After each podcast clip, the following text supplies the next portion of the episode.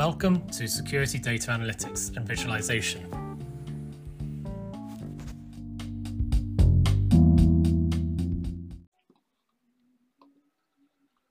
Number 9 Future Research Directions. We have covered a lot of ground through this course, from the initial ideas around cybersecurity analytics through to managing workflows, machine learning, and visualization, and different applications of analysis that may be required. Of course, future research will continue to evolve and we will see greater uses of data analytics to understand the world around us and how best to secure this. Visualization for cybersecurity. The IEEE VizSec conference started in 2004 as a workshop on visualization and data mining for computer security as a co-located event as part of the IEEE Vis conference one of the largest visualization conferences in the world.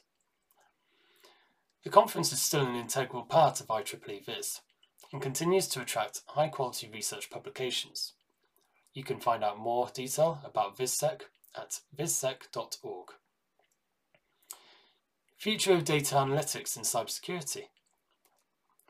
In the book chapter, you'll see just a small sample of articles and further reading that relate to the use of machine learning and data analytics for cybersecurity, ranging from connected autonomous vehicles, health tech, industrial IoT, three key areas that are seeing significant impact from machine learning and data analytics, and that will play an important role within society in our future.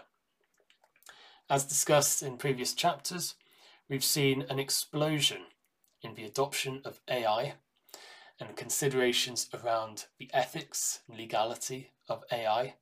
In particular, how do we curate AI and conversational agents? What data are we using for these? Is it ethical to use that data? And how are these conversational agents being used both for good purposes and also for bad? As with all technology, there is this issue of dual use technology and as cybersecurity professionals, this is a really important concept that we need to grapple with to understand how concepts such as AI can incorporate and be part of how we work as a society and ensuring that their, their safety and their data privacy is underpinned and secured by us as cybersecurity professionals. Thank you very much for listening to this podcast series. I hope you've enjoyed being able to listen along and engage with the chapters in a bite sized fashion.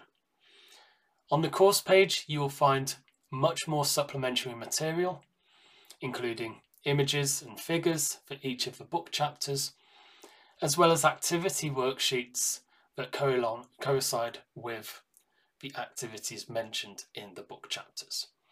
All of these are available on GitHub for your access and there are IPython notebooks available for you to download and run examples yourself. Thank you very much for listening. I've been Phil Legg, and goodbye for now.